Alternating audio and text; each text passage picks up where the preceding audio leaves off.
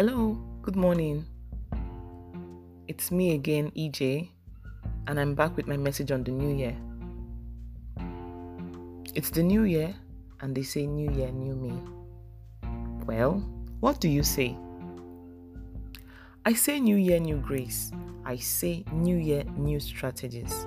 I also think it's a new year, a new mentality for me.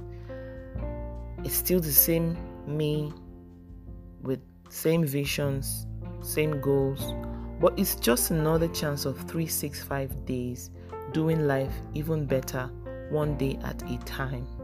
That's how I see it. How do you do life even better, you ask?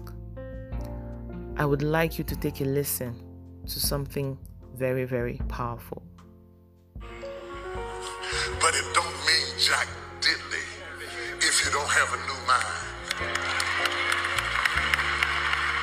I'm telling you that you can buy a new car, but if you put the old man in a new car, you still want to have the old experience.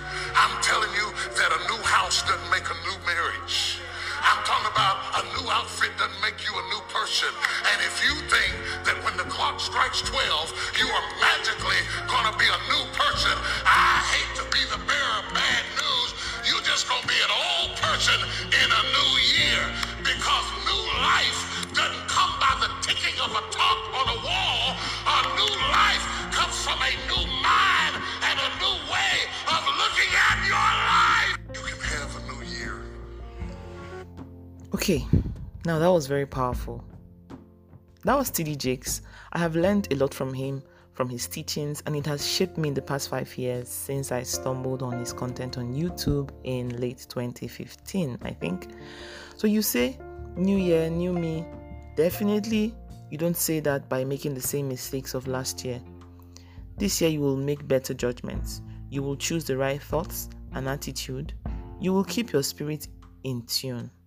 You see, I feel like God wants to give you a better year for sure, no matter the trials that may be ahead. And I'm sure you agree with me. Trust in Him as you work on your plans, but most especially, upgrade that old self that has limited you in some ways last year or even the years before. Don't say, I cannot be as outspoken as Barbara. I'm not wired like Esther, who loves to read a lot. I love his business proposition, but it's not my thing. Hmm? Etc, etc. All these excuses abound. Trust me, there is nothing you cannot learn or relearn. Everything you are today, you had to acquire the knowledge of it and grew into it as well. So remember, there is nothing that even God cannot change. If you think about your goals based on your current capacities or your current abilities, you're simply saying that your plan is to do life this year by yourself, as if there isn't a higher power to guide you. Don't make that mistake, darling. That thing can be your thing if you deliberately desire to be better, and then letting God have His way in your life for His purpose.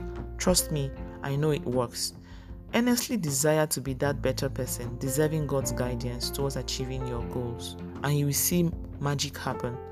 In my last podcast, I highlighted some scriptures, and I intend to work with them, and I challenge you to do so too. I shared from First Corinthians twelve thirty-one, and it said, earnestly desire and strive for greater gifts. So it means there are gifts that you don't have. Those gifts are greater. I also shared from Philippians four eight.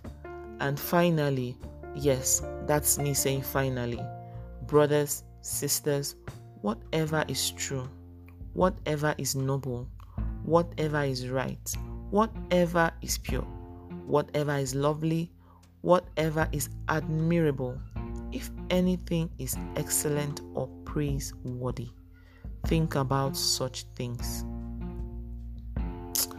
I think it's a wrap for me on today's episode, and I charge you to align to your personal power for a life of purpose. I am rooting for you. See you in my next episode. Bye.